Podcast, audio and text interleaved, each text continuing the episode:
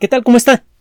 Le damos la bienvenida a El explicador de Enrique Ganem y María de Los Ángeles Aranda. Usted probablemente sabe que Michael Crichton fue médico.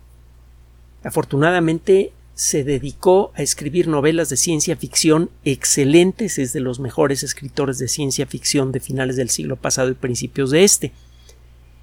Y eh, bueno, su primera novela fue La amenaza de Andrómeda, en español, en inglés de Andromeda Strain, un nombre más apropiado.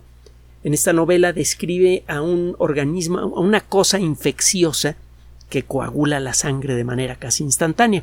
Eh, por accidente, prácticamente al mismo tiempo en que la novela llegaba al mercado, apareció el ébola, cuando menos en la mente colectiva del mundo occidental, y ébola hace eso. Es terriblemente letal, pero es mucho más lento, no, no trabaja tan rápido como en la novela, pero por lo demás la similitud entre la descripción clínica de lo que hace el, el, virus del ébola y de lo que hacía el organismo Andrómeda muy similar. Bueno, en esta novela que se la recomendamos mucho, se convirtió en una película que sigue siendo una de nuestras favoritas. Entre muchas otras cosas, Crichton dice que el, es todo un reto desinfectar al cuerpo humano sin matarlo. El cuerpo humano es una de las entidades, dice Crichton, más sucias del mundo. El término sucio ha cambiado mucho de perspectiva a lo largo de los años. Efectivamente, en nuestro cuerpo encuentra usted una cantidad brutal de bacterias por todos lados. Hay muchas más bacterias en nuestro cuerpo que células. Y mire que un adulto tiene aproximadamente unas 100 millones de millones de células. Y le digo que hay más bacterias que, células. Imagínense cuántas hay. Ya, eh, ahora sabemos que muchas de esas bacterias son cruciales para nuestra salud, que el eliminar las bacterias buenas de nuestro cuerpo puede producir, entre otros efectos inesperados, hipertensión arterial, depresión, inflamación generalizada, obesidad y otras cosas más. Lo estamos descubriendo en estas fechas y si nos ha hecho usted el honor de escucharnos antes, probablemente recordará que hemos tocado el tema en más de una ocasión. Bueno, el caso es que sí, efectivamente estamos cubiertos de bacterias. Y las encontramos por todos lados. En nuestro tracto digestivo ni le cuento. Y me refiero a todo el tracto digestivo. En la boca, por ejemplo, hay una flora bacteriana muy peculiar que, eh, entre otras cosas, ayuda a controlar la presión sanguínea. Si usted utiliza enjuagues bucales agresivos, está usted destruyendo a todas las bacterias que hay en la boca y generalmente solo sobreviven unas pocas que tienden a ser muy agresivas. es probable que, eh, cuando menos en algunos casos, los eh, problemas de hipertensión arterial que tienen millones de personas en todo el planeta hayan sido disparados por una mala higiene bucal. Hay eh, estimaciones basadas en datos clínicos que sugieren que el tener una buena higiene bucal, que no sea tan agresiva como lo consideran algunas personas, que no, involucre casi casi echarse un soplete en, la boca, puede extender la vida en promedio unos 10 años. Total, en la boca hay un montón de bacterias y de muchas especies diferentes. a lo largo del, tracto digestivo en distintas partes hay bacterias para tirar para arriba. También en nuestra piel. Y también el balance de bacterias correctas en nuestra piel es fundamental para una buena salud en la piel y estamos descubriendo la presencia de bacterias en otras partes de nuestro cuerpo. De hecho, si usted observa nuestras células, verá que en su interior, en casi todas, con muy pocas excepciones, hay unas estructuras que se llaman mitocondrias, que son fundamentales para la vida. Si usted mata a las mitocondrias, la célula muere instantáneamente. Las sustancias como el cianuro, o eh, por ejemplo la famosa sarina o el agente BX que es escandalosamente tóxico hacen esencialmente eso, son venenos mitocondriales. Lo hemos comentado también en otras ocasiones. Tengo que mencionarlo porque nunca sabemos cuándo estamos eh, recibiendo el honor de su atención por primera vez. Bueno, el caso es que bacterias tenemos por todos lados. Algunas de ellas son buenas, pero hay otras que son de veras agresivas. Incluso hay bacterias buenas que en ciertas circunstancias se vuelven agresivas. Hay muchas bacterias que por sí mismas son inocuas. Por ejemplo, la famosa Escherichia coli, la E. coli. Hay como 100 millones de millones de ejemplares de E. coli en el tracto digestivo de una persona sana. Si más o menos el mismo número de bacterias de esa especie en nuestro tracto digestivo que el número total de células en el cuerpo. Ahora, si esta bacteria es infectada por un virus, hay virus que atacan bacterias, se llaman bacteriófagos, y por cierto, últimamente se les comienza a utilizar para tratamiento eh, por uh, infecciones resistentes a antibióticos. Hemos tocado el tema también eh, recientemente. empiezan a hacerse tratables infecciones por bacterias que ya saben, se las saben de todas, todas con todos los antibióticos, saben defenderse de todos los antibióticos, pero no de estos virus. Bueno, cuando a la E. coli la infectan ciertos bacteriófagos que le inyectan cierto material genético, se vuelven locas, se vuelven verdaderos monstruos que son capaces de producir enfermedades graves. En, los últimos años ya no ha ocurrido o no lo han publicitado tanto, pero hubo una epidemia de carne contaminada, carne para hamburguesa contaminada con E. coli que había sido infectada por bacteriófagos en el siglo pasado. Hubo varios casos.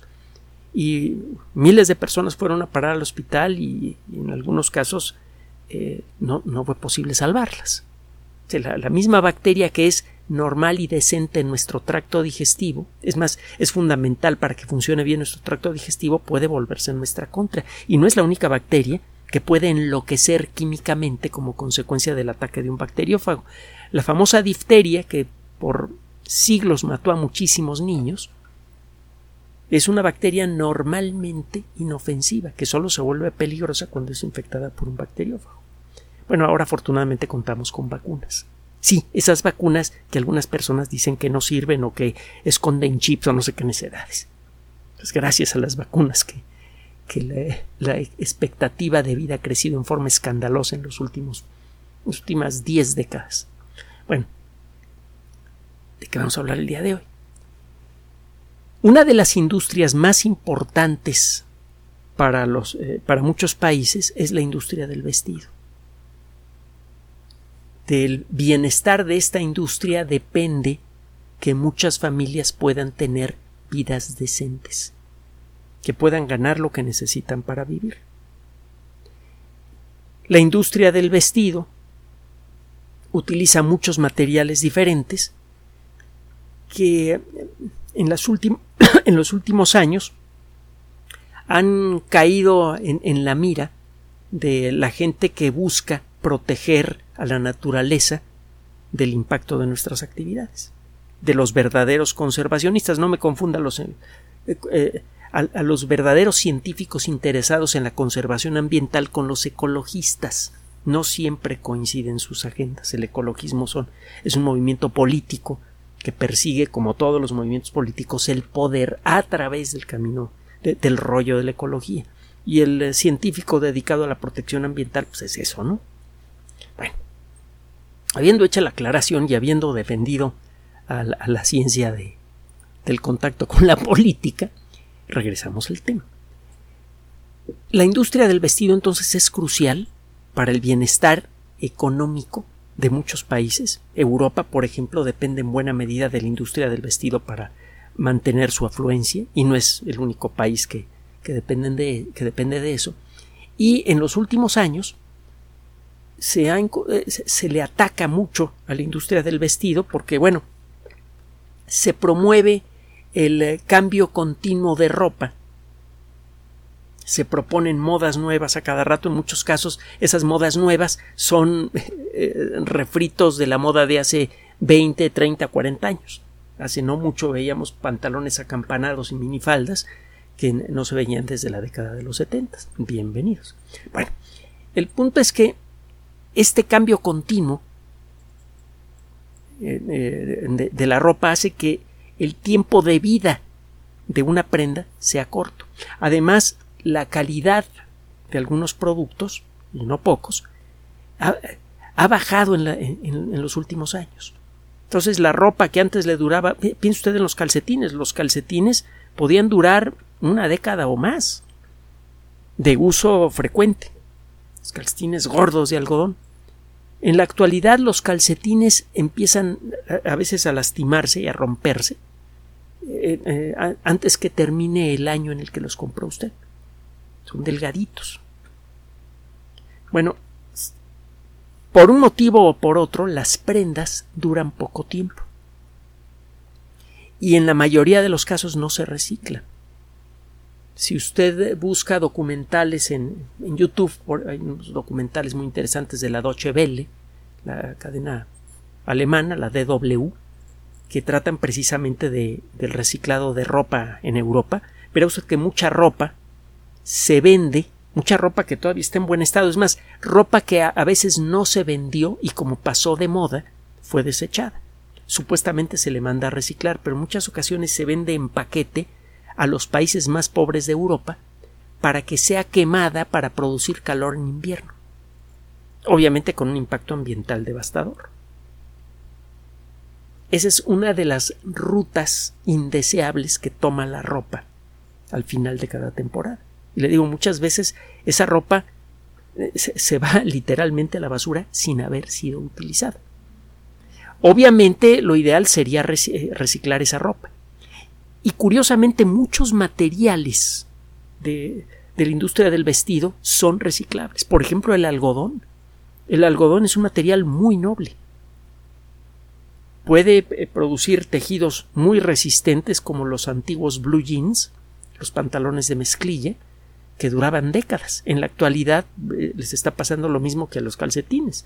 Eh, parecen hechos de papel y, al poco tiempo comienzan a, a, pelarse, a romperse, las bolsas se comienzan a desfondar, etc. Bueno, el caso es que el algodón permite hacer tejidos muy duraderos, muy resistentes, de muy buen aspecto, es fácil de teñir, tiene muchas virtudes, es fácil de reciclar en principio.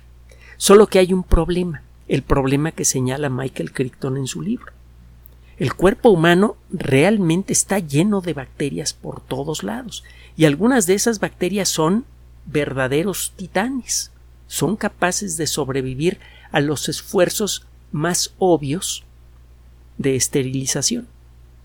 Muchas veces algunos productos de algodón no se les recicla porque muy probablemente van contaminados con bacterias que van a sobrevivir a las técnicas clásicas de desinfección. Si usted utiliza una técnica de desinfección realmente efectiva, un soplete, en, una prenda de algodón, pues ya sabe lo que pasa. Si utiliza técnicas químicas muy agresivas con el algodón, el algodón pierde sus propiedades. O peor aún, puede absorber algunos de esos compuestos químicos agresivos y los puede ir soltando poco a poco en la prenda nueva que se fabrica con él, una vez reciclado. Entonces se pone usted ropa que le va a producir problemas de la piel, que le puede producir problemas de alergia y vaya usted a saber qué más. Entonces hay muchas prendas de algodón, por ejemplo, calcetines, ropa interior, etcétera, que no se recicla, no porque técnicamente sea, eh, eh, sea difícil o costoso hacerlo. El reciclado del algodón es algo relativamente barato, sino porque no hay forma de garantizar la desinfección perfecta, o no había tiempo pasado forma de garantizar la desinfección de estas telas sin que la tela perdiera, sin que el producto perdiera sus propiedades. El costo ambiental pues, es brutal. ¿Cuánto cuesta ponerle ropa a tanta gente? Si usted se pone a estudiar lo que fue la industria del algodón, por ejemplo, en la India cuando era colonia británica, se dará una idea del impacto ambiental que tiene la industria. En aquella época, cuando la población del mundo, del planeta entero, era pues quizá entre la quinta y la décima parte de lo que es en la actualidad. Había campos vastísimos de algodón que se perdían en el horizonte en la India y en otros lugares del mundo, en los Estados Unidos, en el sur, por ejemplo, en donde hordas de esclavos, no tiene otro nombre a lo que se le hacía a esta gente, vivían con la espalda doblada, piscando algodón. En la actualidad, el número de hectáreas necesarias para producir el algodón que se requiere para vestir a casi 8 mil millones de personas es enorme. Se puede mejorar la productividad con técnicas genéticas, pero hay mucha gente que le salen ronchas cuando se utiliza la palabra genética, ingeniería genética, aunque la verdad es que la mayoría de la gente no sabe cuáles son los alcances y las limitaciones de la ingeniería genética y cuáles son sus verdaderos peligros mucha gente habla sin saber del tema. Pero bueno, el caso es que podemos mejorar la productividad, pero tenemos que usar técnicas que no nos gustan y la podemos eh, mejorar dentro de ciertos límites. Además, la población sigue creciendo y las técnicas genéticas solamente nos permitirían mejorar la producción hasta un cierto límite. Las necesidades de algodón, de eh, maíz, de chocolate o de eh, cualquier otra cosa que venga de la naturaleza siguen creciendo porque sigue creciendo la población humana, que ese es el verdadero problema que enfrentamos, el verdadero problema ambiental, más bien la verdadera causa de nuestros problemas ambientales, pero bueno, no nos vamos a meter con el calentamiento global antropogénico esta vez. Mejor regresamos al tema y le damos la buena noticia. Tiene tiempo que la industria del vestido está eh, en colectivo está consciente del enorme impacto ambiental de sus actividades. Está consciente que para mantenerse y seguir funcionando necesita de ciclar rápidamente las modas, de cambiar de moda cada año, incluso cada temporada.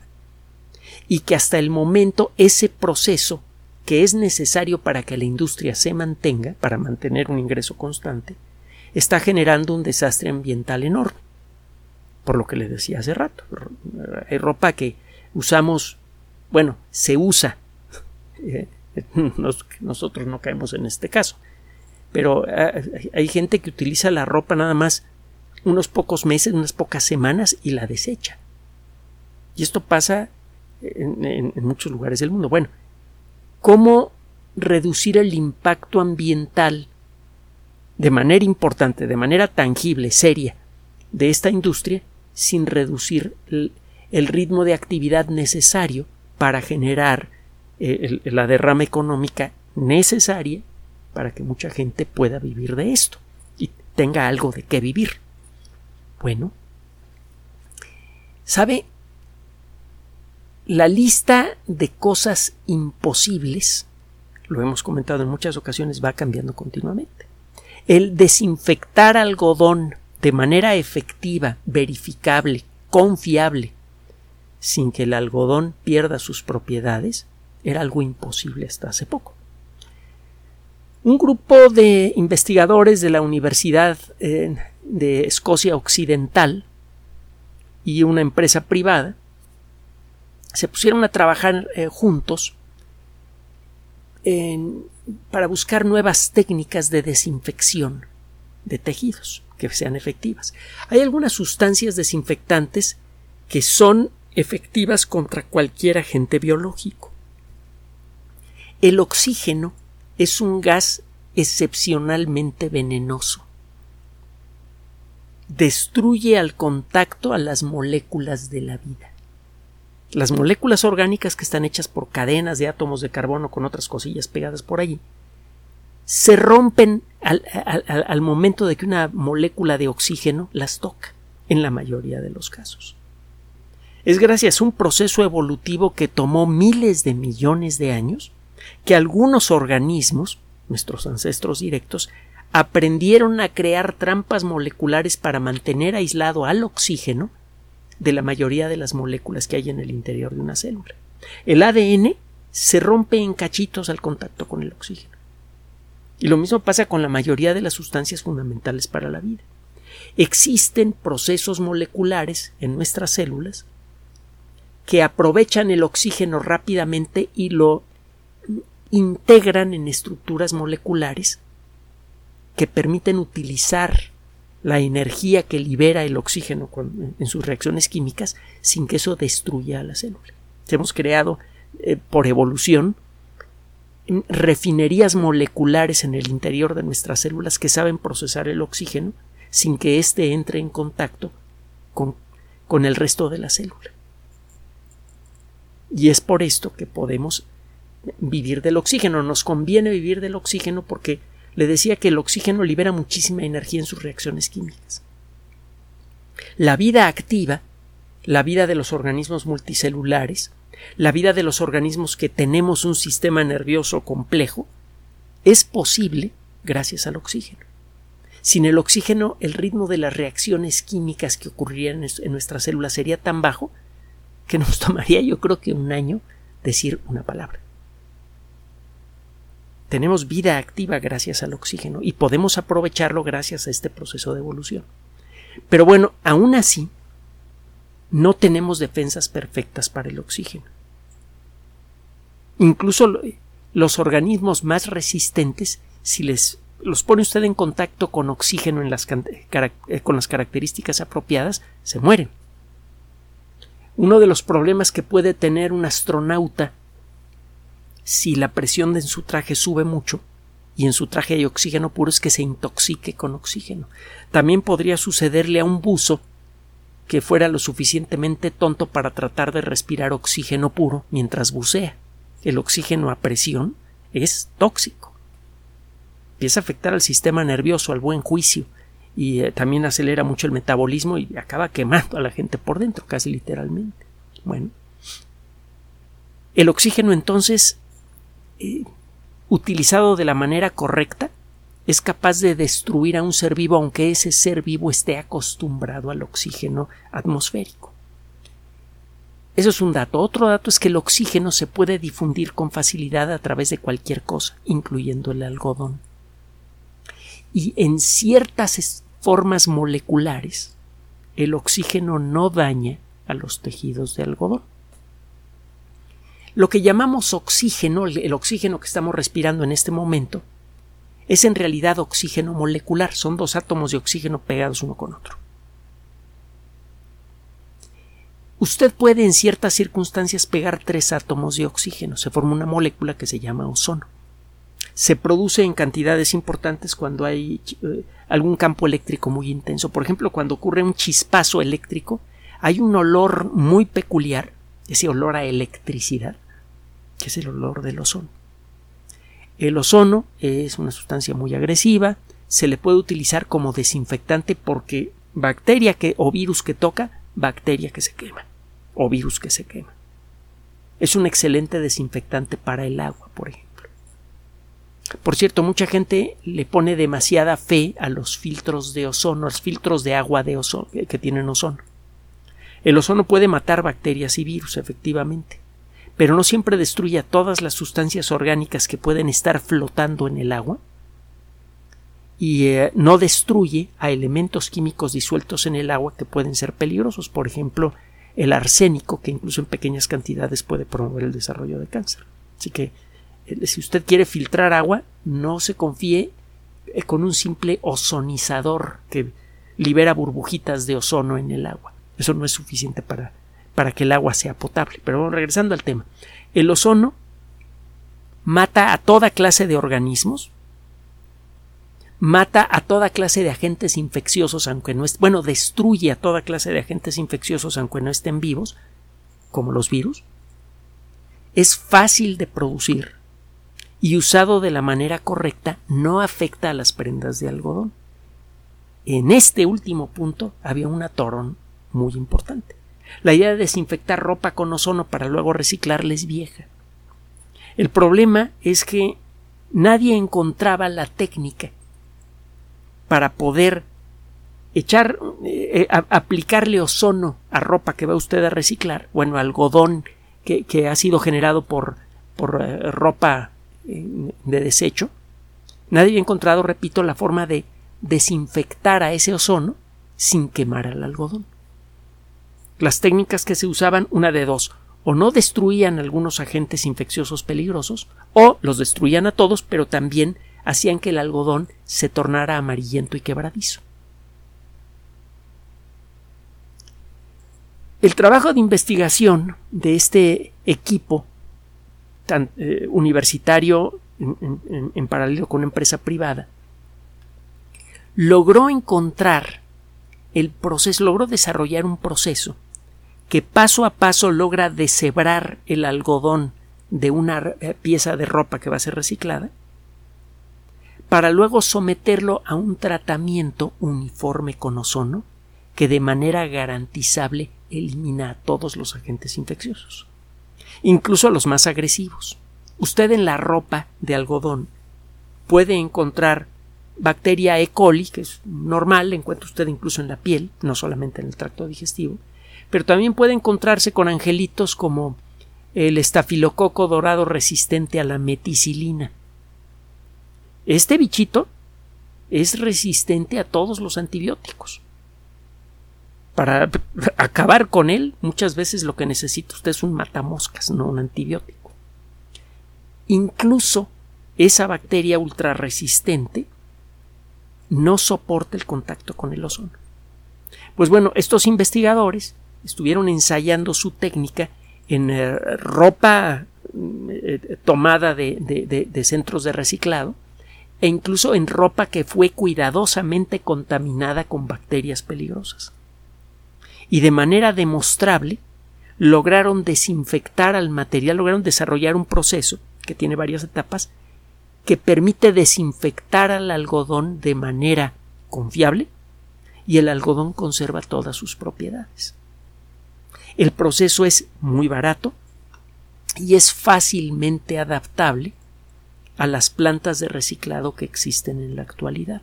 Así que con un esfuerzo económico relativamente menor, la industria del vestido puede conseguir lo mejor de dos mundos, lo que de otra manera habría sido imposible. Antes se le pedía a la industria del algodón, oye, eh, empieza a producir eh, prendas que sean mucho más duraderas y reduce tu producción anual para reducir el problema de la contaminación por algodón. Sí, lo que pasa es que eso iba a generar un problema económico espantoso. O no se podía eh, enfrentar el problema ambiental sin poner a la industria del vestido en peligro de extinción. Pero ahora es posible mantener un alto nivel de actividad en la industria del algodón y al mismo tiempo es posible reciclar prácticamente todos los productos basados en algodón de manera segura, confiable y barata. Entonces la industria del algodón de pronto tiene una nueva fuente de materia prima, que es el algodón reciclado, que es muy barato, es ambientalmente confiable e incluso sirve de argumento de venta para aquellos clientes, que cada vez son más afortunadamente, que buscan la manera de disfrutar de los mejores productos de la, de la industria sin tener la, preocupación por el ambiente. Es de pronto usted, eh, eh, eh, como dueño de una gran industria del vestido, encuentra que puede conseguir materia prima tanto o más barata que la clásica, perfectamente segura, puede fabricar sus prendas de algodón y tiene un argumento de ventas adicional que es verdadero. Realmente con esta tecnología la industria del vestido, cuando menos en lo que al, algodón se refiere, puede proteger al ambiente y proteger los trabajos de las personas que laboran en ella. Por eso nos gusta mucho hacer esta labor. Gracias a todos ustedes que nos apoyan con su atención y de manera especial a las personas que a través de Patreon y de PayPal eh, hacen que este espacio siga existiendo. Nos gusta hacer este trabajo porque obligadamente le tenemos que entregar buenas noticias. Lo que antes era un problema insoluble, que estaba generando un impacto ambiental enorme, de pronto se vuelve todo lo contrario, se vuelve una solución. La industria del vestido, una de las más contaminantes del planeta, pronto podría convertirse en una de las más verdes, y todo gracias a la ciencia. Gracias por su atención. Además de nuestro sitio electrónico www.alexplicador.net, por sugerencia suya tenemos abierto un espacio en Patreon, el explicador Enrique Ganem, y en PayPal, el explicador patrocinio por los que gracias a su apoyo sostenemos este espacio. Puede usted descargar gratuitamente estos audios en formato MP3 en Spotify y en iTunes como El Explicador sitio oficial y en SoundCloud como El Explicador y con formato de video en YouTube en El Explicador sitio oficial. Recuerde nuestras redes sociales de siempre, Twitter Enrique-Ganem y en Facebook Enrique Ganem sitio oficial, El Explicador y los grupos que usted ya conoce. Finalmente, el explicador siempre somos María de Los Ángeles Aranda y Enrique Ganem. Gracias.